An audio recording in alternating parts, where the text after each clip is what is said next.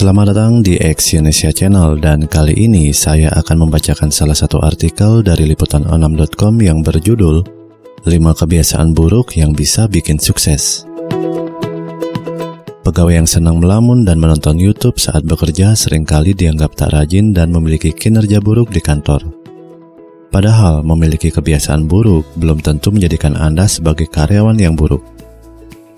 Mengutip laman lifehack.org, sejumlah peneliti dari berbagai universitas mencoba mencari manfaat dari sejumlah kebiasaan buruk yang dilakukan para pegawai saat bekerja.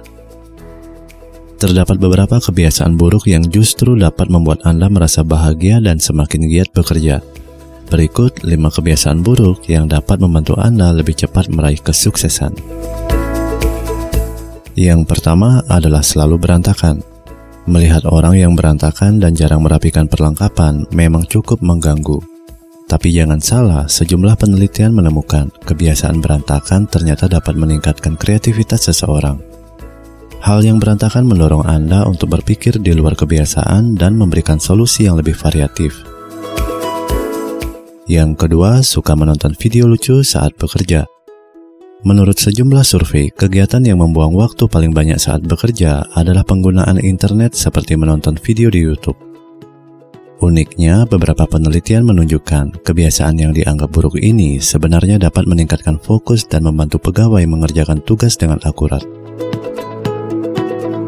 Membicarakan berbagai hal mengenai orang lain hampir menjadi kesenangan seluruh pegawai di dunia kerja. Ternyata berbagi cerita mengenai orang lain dapat membangkitkan mood dan semangat bekerja Anda. Para peneliti di Brown University menemukan semangat kerja pegawai meningkat setelah bergosip selama 20 menit dengan rekan kerja.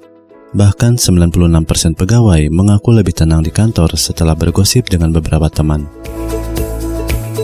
Yang keempat, marah-marah. Mengeluarkan amarah di mana saja juga telah menjadi kebiasaan sebagian orang. Kadang dirinya tidak mempedulikan perasaan orang lain selama rasa marahnya terlampiaskan. Mengungkapkan rasa marah ternyata dapat mengurangi stres di tempat kerja. Para peneliti di Carnegie Mellon University membuktikan orang-orang yang menyembunyikan rasa marahnya akan sulit fokus di tempat kerja. Yang kelima adalah melamun.